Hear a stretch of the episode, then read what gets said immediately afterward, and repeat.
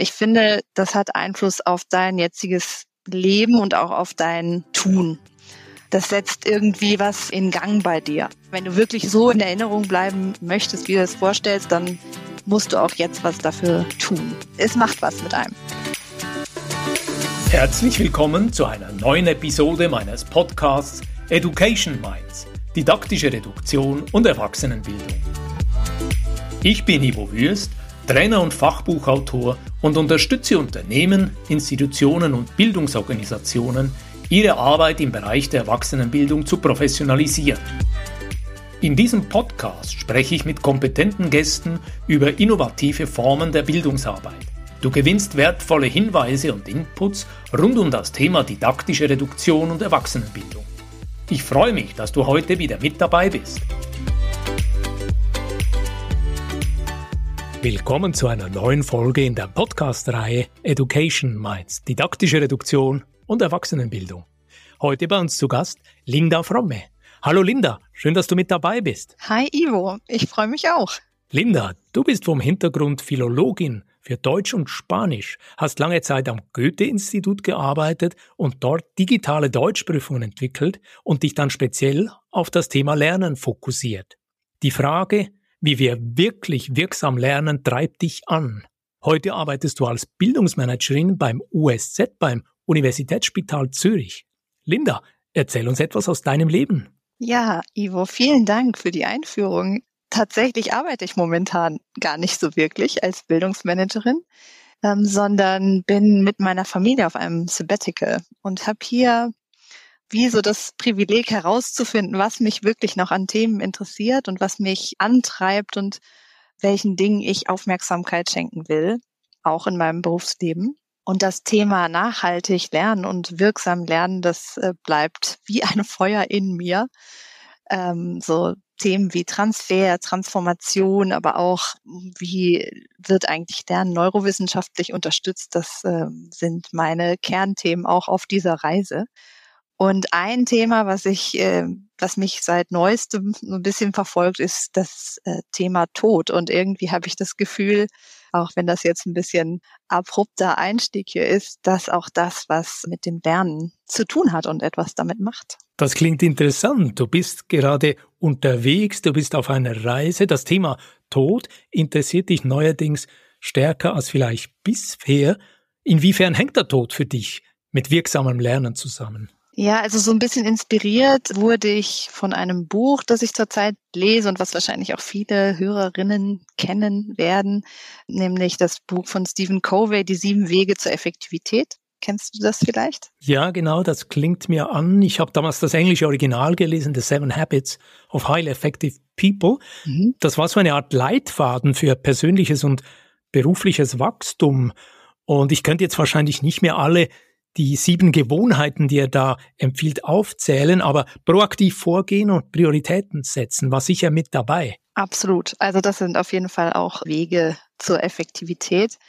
Einer dieser sieben Wege heißt, wir sollen unser Leben mehr und das, was wir tun, mehr vom Ende her denken. Und da bekommt man dann als Leser oder Leserin so eine Übung an die Hand, dass man sich vorstellen soll, man wäre auf seiner eigenen Beerdigung und würde sozusagen den Menschen zuhören, die einen dann in der Situation verabschieden und äh, dir etwas über dich sagen. Und du machst dir dann klarer, wie du in Erinnerung bleiben willst. Und das ist echt eine bewegende Übung, darüber mehr nachzudenken.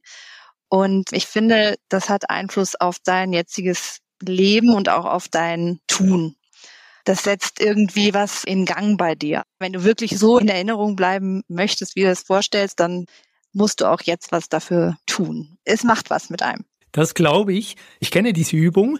Sich die eigene Beerdigungsfeier vorstellen, sich überlegen, was andere Menschen, vielleicht Kinder, Freunde, die Familie rückblickend über einem sagen möchten.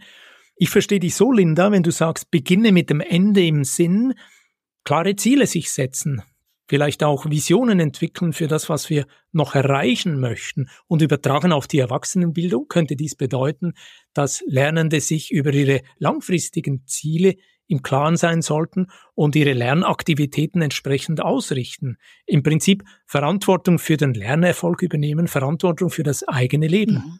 übernehmen. Absolut. Warum ist dieses für dich ins Tun kommen, Linda? Und Warum ist nachhaltiges Lernen für dich so bedeutsam? Ja, also das ist in den letzten Jahren einfach bedeutsamer geworden, vielleicht tatsächlich auch sogar durch meine Kinder, weil auch das Thema Nachhaltigkeit mich bewegt. Und ich glaube, wir leben einfach, das ist klar und das äh, überall Thema, wir leben in bewegten Zeiten, in denen wir echt ins Tun kommen müssen und wo Wissen einfach nicht mehr reicht. Und ich war auch, glaube ich, selbst immer ein Mensch, der gerne viel wusste, aber auch für mich ist es herausfordernd, wirklich in die Umsetzung zu kommen. Und ich bin davon überzeugt, dass nicht nur mir so geht, sondern auch vielen anderen. Und deswegen ist das so eine wirklich persönliche Challenge von mir. Und ich würde total gern auch anderen Menschen helfen, mehr ins Tun zu kommen. Ja, und deswegen glaube ich, ist das bedeutsam. Linda, lass uns beim heutigen Podcast-Gespräch ein kleines Experiment wagen. Angenommen, unser Podcast wäre gleich jetzt, hier, bereits zu Ende. Was wäre der wichtige Hinweis von dir? Wie gelangen wir vom Lernen ins Tun? Angenommen, du hättest nur noch 20 Sekunden Zeit, deinen Tipp hier abzugeben. Wie würde er lauten? Also Ivo, wenn ich nur einen einzigen Tipp abgeben dürfte, dann würde ich sagen, lernt sozial. Wenn ihr wirklich ins Tun kommen wollt, lernt sozial. Wir haben natürlich mehr Zeit als 20 Sekunden heute und darum würde ich gern von dir hören, was bedeutet dein Aufruf lernt sozial? Ja, gern sage ich was dazu. Also diese Art zu lernen, die ist jetzt nicht neu, ja. Das ist keine neue Erkenntnis, aber ich glaube oder ich zumindest habe die Erfahrung gemacht, dass wir gerade im Erwachsenenalter eher klassisch lernen oder sagen wir mal formal. Wir machen eine Weiterbildung, wir lesen was, wir setzen uns allein vor den Rechner. Das ging mir eigentlich genauso. Aber sozial zu lernen, mit anderen wirklich zu lernen und das vielleicht auch auf so eine recht strukturierte Weise, aber dennoch irgendwie informell, das ist eher noch unüblich aus meiner Sicht. Und dazu gibt's aber Lernformate. Und ein Lernformat, an dem ich bisher auch schon dreimal teilgenommen habe und was für mich wirklich gewirkt hat, war Working Out Loud. Oh, Du bist auch begeistert von Working Out Loud. Magst du uns hier kurz umreißen, wie dieses Format Working Out Loud funktioniert, diese besondere Art vernetzt zu lernen? Ja, also diese klassische Form von Working Out Loud oder auch Learning Out Loud, da setzen sich vier bis fünf Personen zusammen. Jede Person bringt ihr eigenes Lernziel mit und äh, diese Leute nehmen sich eine Stunde in der Woche, die sie gemeinsam planen und das Ganze über zwölf Wochen, also drei Monate. Und das Ziel, was du dir selber steckst, also dein Lernziel, muss auf jeden Fall eines sein, dass du über die Vernetzung mit anderen Menschen erreichen kannst. Grundsätzlich kann man sagen, das ist so eine Art Peer-Coaching-Methode. Also man braucht keinen Dozenten oder Lehrenden, sondern man ist tatsächlich unter gleichgesinnten Lernenden. Und das fördert sozusagen die Vernetzung von Menschen, kann halt innerhalb einer Organisation stattfinden, aber auch außerhalb oder über Organisationen hinweg passieren. Hast du ein Beispiel, wie ein solches vernetztes Lernen, ein solches Lernen in ständigem Austausch, wie das konkret aussehen könnte? Ja, vielleicht kann ich einfach mein eigenes Beispiel anbringen. Also ich hatte das Lernziel beim letzten Mal, ich wollte besser verstehen, wie gesellschaftliche Transformation funktioniert eben auch im Kontext von unserer ganzen Zeit.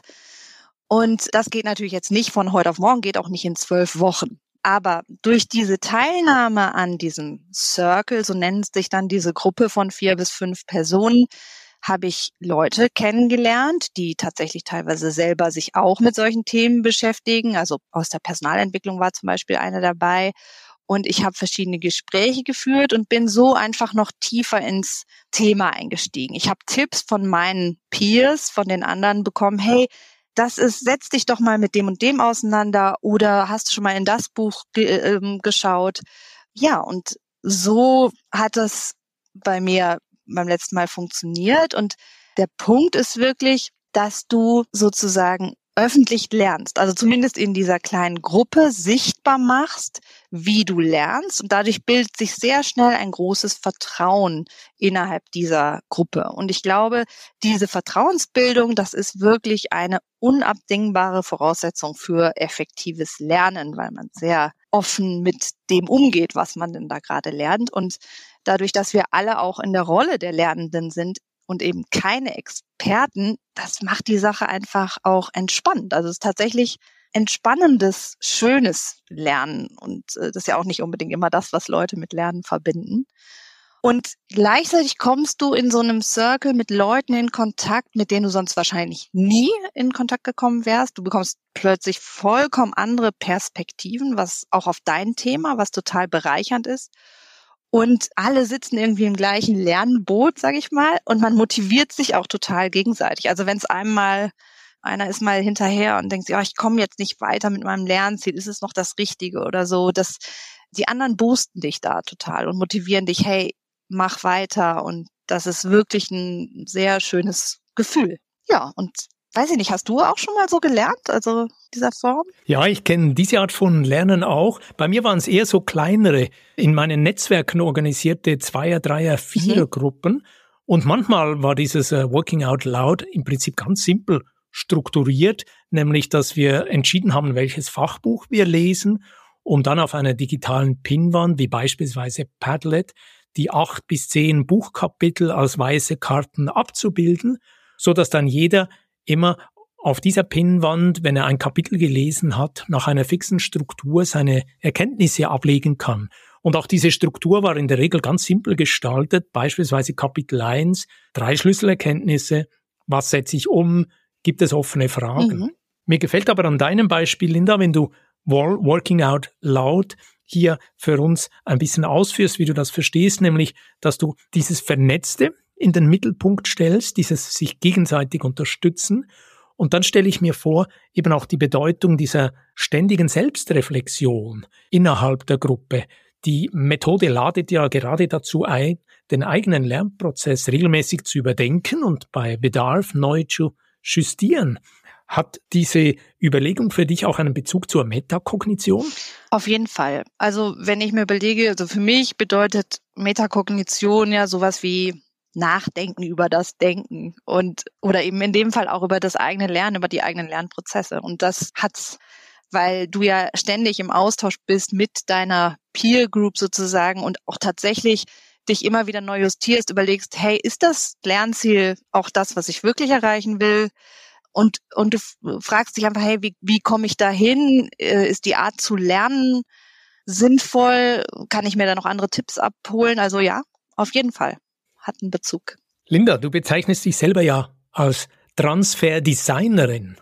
Und du hast beim Einstieg von unserem Gespräch heute gesagt, dass du für mehr soziales Lernen plädierst. Kannst du uns erklären, kannst du uns sagen, warum genau funktioniert deiner Meinung nach der Transfer beim sozialen Lernen besonders gut? Ja, also ich glaube, das erste ist schon mal, du triffst dich regelmäßig in der Gruppe. Ne? Das ist wie beim Sport machen. Also wenn man sich da regelmäßig trifft und verabredet, dann äh, ist die Wahrscheinlichkeit deutlich höher, dass du da hingehst, als wenn du allein in deinem Kämmerlein sitzt. Das ist schon mal das absolut erste. Und diese Stunde in der Woche endet eigentlich immer mit so einer Art Selbstverpflichtung. Also was machst du jetzt? Was wirst du machen? Und du verpflichtest dich einfach deiner Gruppe gegenüber. Und der Mensch hat den Drang, innerlich äh, konsistent zu bleiben in seinen Aussagen. Das heißt, ja, wenn ich äh, was sage und das dann nicht mache und das dann auch noch von der Gruppe, das ist einfach, da fühlt man sich richtig schlecht mit. Und so trickst man sich auch ein bisschen ähm, selber aus und baut gleichzeitig einfach so mehr ja, soziales Commitment auf. Das ist interessant, dieser Ansatz, den du hier erwähnst, die soziale Verpflichtung, indem man die Gedanken laut ausspricht und sich Vorsätze nimmt und von den anderen auch Impulse geben lässt, ob man immer noch gut mhm, auf dem Weg ist. Auf jeden ist. Fall. Ja, und äh, also ich überlege mittlerweile tatsächlich auch schon, wenn ich wirklich ein wichtiges Entwicklungsziel habe für mich, dann überlege ich nicht mehr, ah, ich mache jetzt die nächste Weiterbildung XY, sondern vielleicht sollte ich dazu einen Wall Circle oder eine Peer Group bilden und äh, mich so meinem Ziel nähern, weil das einfach für mich stimmt. Und ich habe jetzt sogar mit einer Freundin und Kollegin, also mittlerweile, so eine, wir haben ein bisschen wie unsere eigene Lernmethode ins äh, Leben gerufen, die aber auf dem Gedanken von Working Out Loud basiert und wir haben das Reflecting Out Loud genannt. Also Roll statt Woll. Das klingt wunderbar.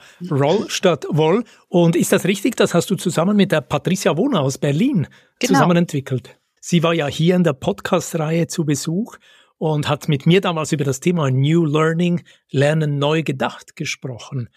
Und eine Schlüsselerkenntnis war damals, didaktische Reduktion hilft, Zeit und Raum für informelles Lernen zu schaffen. Linda, erzähl uns mehr, was es mit diesem Roll Reflecting Out Loud auf sich hat. Ja, im Grunde ist es genau das. Also wir nehmen uns mehr Zeit für informelles Lernen, mehr Zeit für Reflexion eigentlich. Also das ist so ein bisschen Daraus entstanden, Patrizia und ich haben uns aus Lust und Laune einmal im Monat online getroffen und uns halbe Stunde über Themen ausgetauscht, die uns interessiert haben.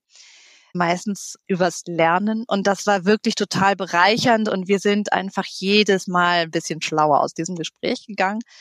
Und dann haben wir uns gedacht, oh, können wir das vielleicht vielleicht noch mehr Transfer da reinbringen und uns dann sozial verpflichten, in Anführungszeichen, und haben gedacht, wir machen einfach so ein LinkedIn-Audio-Event daraus und lassen Leute einfach an unserem Gespräch teilhaben.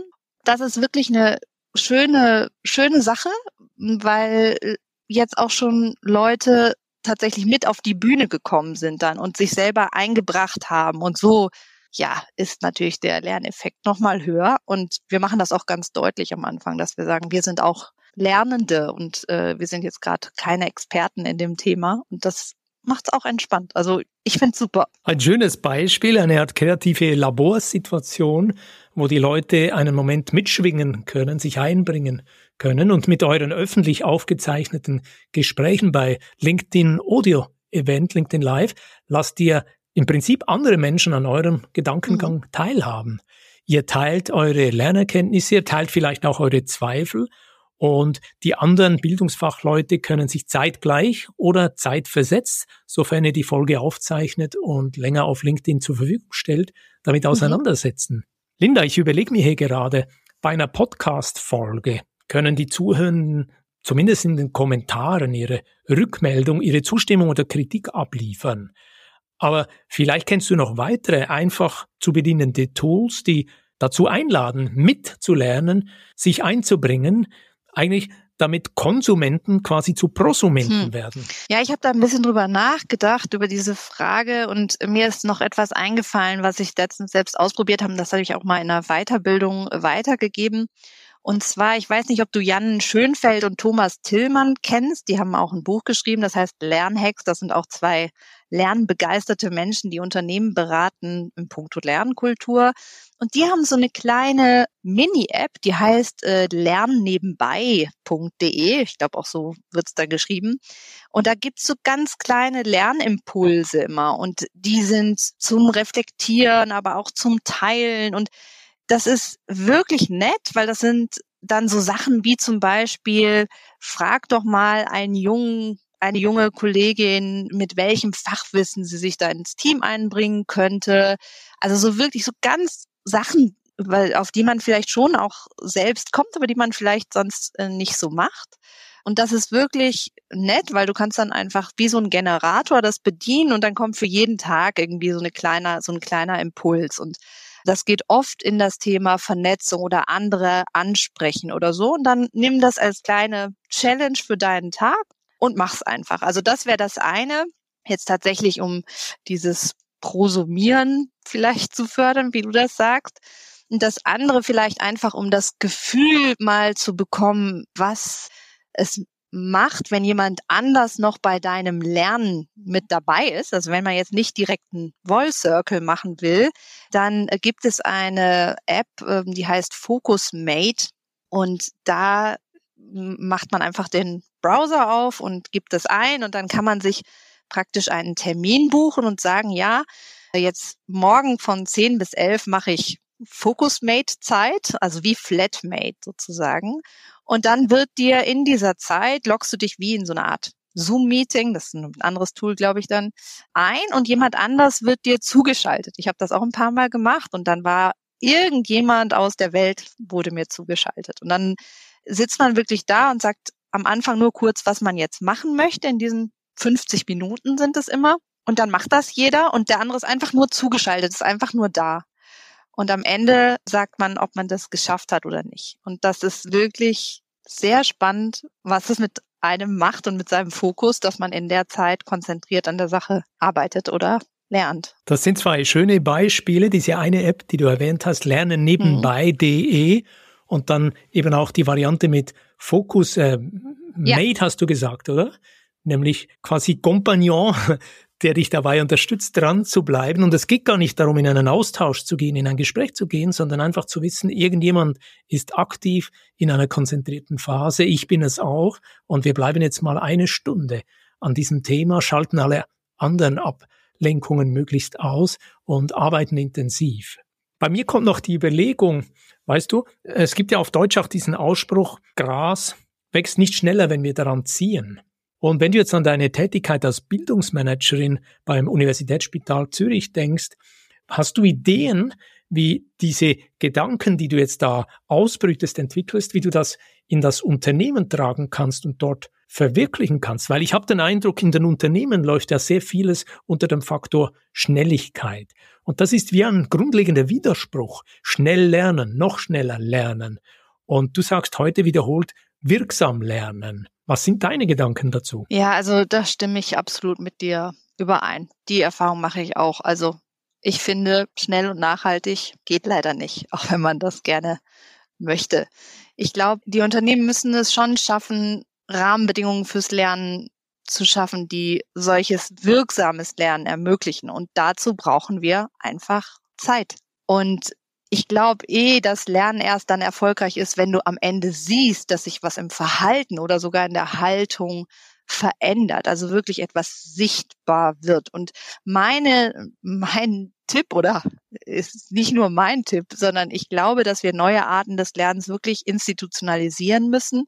Zum Beispiel dieses soziale Lernen in der Gruppe, das ist kein Pillepalle, was man einfach mal so machen kann. Also ich glaube, da braucht es schon Struktur das muss neben klassischen Weiterbildungen Platz bekommen. Aber es muss eben auch fest institutionalisiert werden.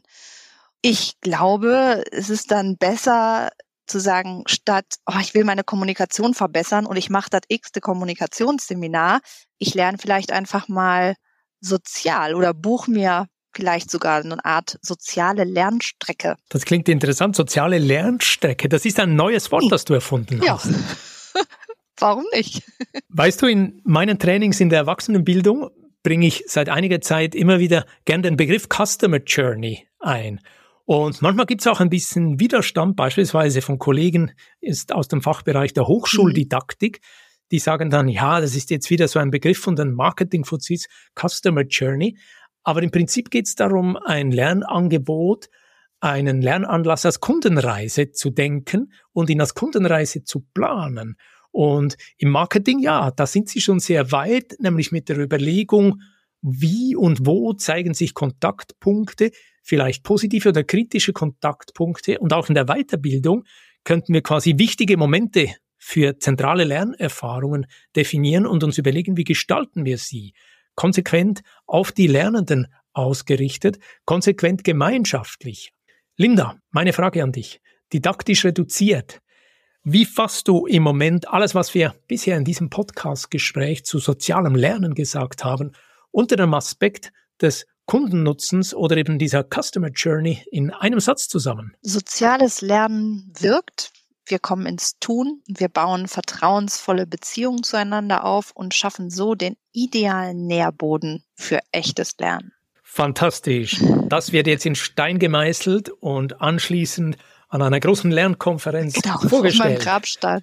Linda, lass mich an dieser Stelle einen Moment zusammenfassen. Was sind die wichtigsten Erkenntnisse, die wir heute mitnehmen können? Ich habe mir notiert, erstens, wir sind eingestiegen mit Stephen Covey und seinen Empfehlungen, mit seinen sieben Wegen zur Effektivität bietet eine Art strukturierten Ansatz, den wir auch auf die Bildungsarbeit übertragen können, um lernwirksamer und vor allem mit klaren Prioritäten unterwegs zu sein. Ich denke, das Motto, das Leben vom Ende her denken und Verantwortung für den eigenen Lernerfolg übernehmen, das ist ein sehr kraftvoller Hinweis. Wir haben heute uns über den Begriff Working Out Loud und du hast noch den Zusatzbegriff Reflection Out Loud eingebracht. Im Prinzip sind das alles Ansätze zur Vernetzung, es sind Ansätze zum gemeinschaftlichen Lernen, bei dem auch die Sichtbarkeit der Arbeit im Lernprozess sehr wichtig wird. Wissen teilen, transparent gemeinschaftlich zu arbeiten und immer wieder von den Erfahrungen und Perspektiven der anderen zu profitieren. Drittens habe ich mir aufgeschrieben, du hast gesagt, dass die Organisationen diese neuartige Form von vernetzten und auf Austausch gepoltem Miteinander lernen, sie sollten das institutionalisieren, sie sollten vielleicht zeitliche Freiräume dafür schaffen, Regelmäßigkeit ermöglichen, damit diese Art von Lernen wirklich zum Blühen kommen kann und Früchte tragen kann. Ich denke, hier sind Fachpersonen wie du, Linda, oder Patricia Wohner gefragt, die solche Transformationsprozesse in der Lernkultur anstoßen und begleiten können. Habe ich was vergessen? Gibt es Ergänzungen von dir? Also sehr schön zusammengefasst, würde ich sagen. Einfach vielleicht nochmal der Appell an alle Institutionen da draußen. Habt Mut, euer Portfolio an klassischen Weiterbildung radikal zu reduzieren und investiert in soziale Lernformate und gebt diesen Formaten wirklich einen festen Platz in eurer Lernkultur. Vielen Dank für dieses fantastische Schlusswort. Wo findet man Informationen zu dir und zu deinen ähm, Angeboten? Also wer mich laut lernen hören möchte, der kann doch einfach mal bei Spotify in meinen kleinen Podcast reinhören. Der heißt Linda lernt laut. Hat mich auch sehr in den Transfer gebracht. Ansonsten verbindet euch doch gerne auf LinkedIn mit mir. Wir werden beide Adressen, beide Links natürlich wieder unten in den Show Notes einbauen. Liebe Linda, ich danke dir für dieses aufschlussreiche Gespräch. Ich wünsche dir und deiner Familie weiterhin ein geniales Sabbatical und ich freue mich auf jeden Fall, wenn viele Leute von dieser Podcast-Reihe auch bei dir vorbeihören. Linda lernt laut. Vielen Dank, lieber Ivo. Wenn dir diese Podcast-Folge gefallen hat, dann freue ich mich über einen Like und eine positive Bewertung auf Apple und Spotify. Mehr Informationen zu mir und meiner Arbeit findest du auf www.education-minds.com und auf LinkedIn. Alle Links findest du immer auch in den Show Notes. Ich freue mich, dich auch in der nächsten Episode wieder mit dabei zu haben. Bis dann, dein Gastgeber Ivo Würst.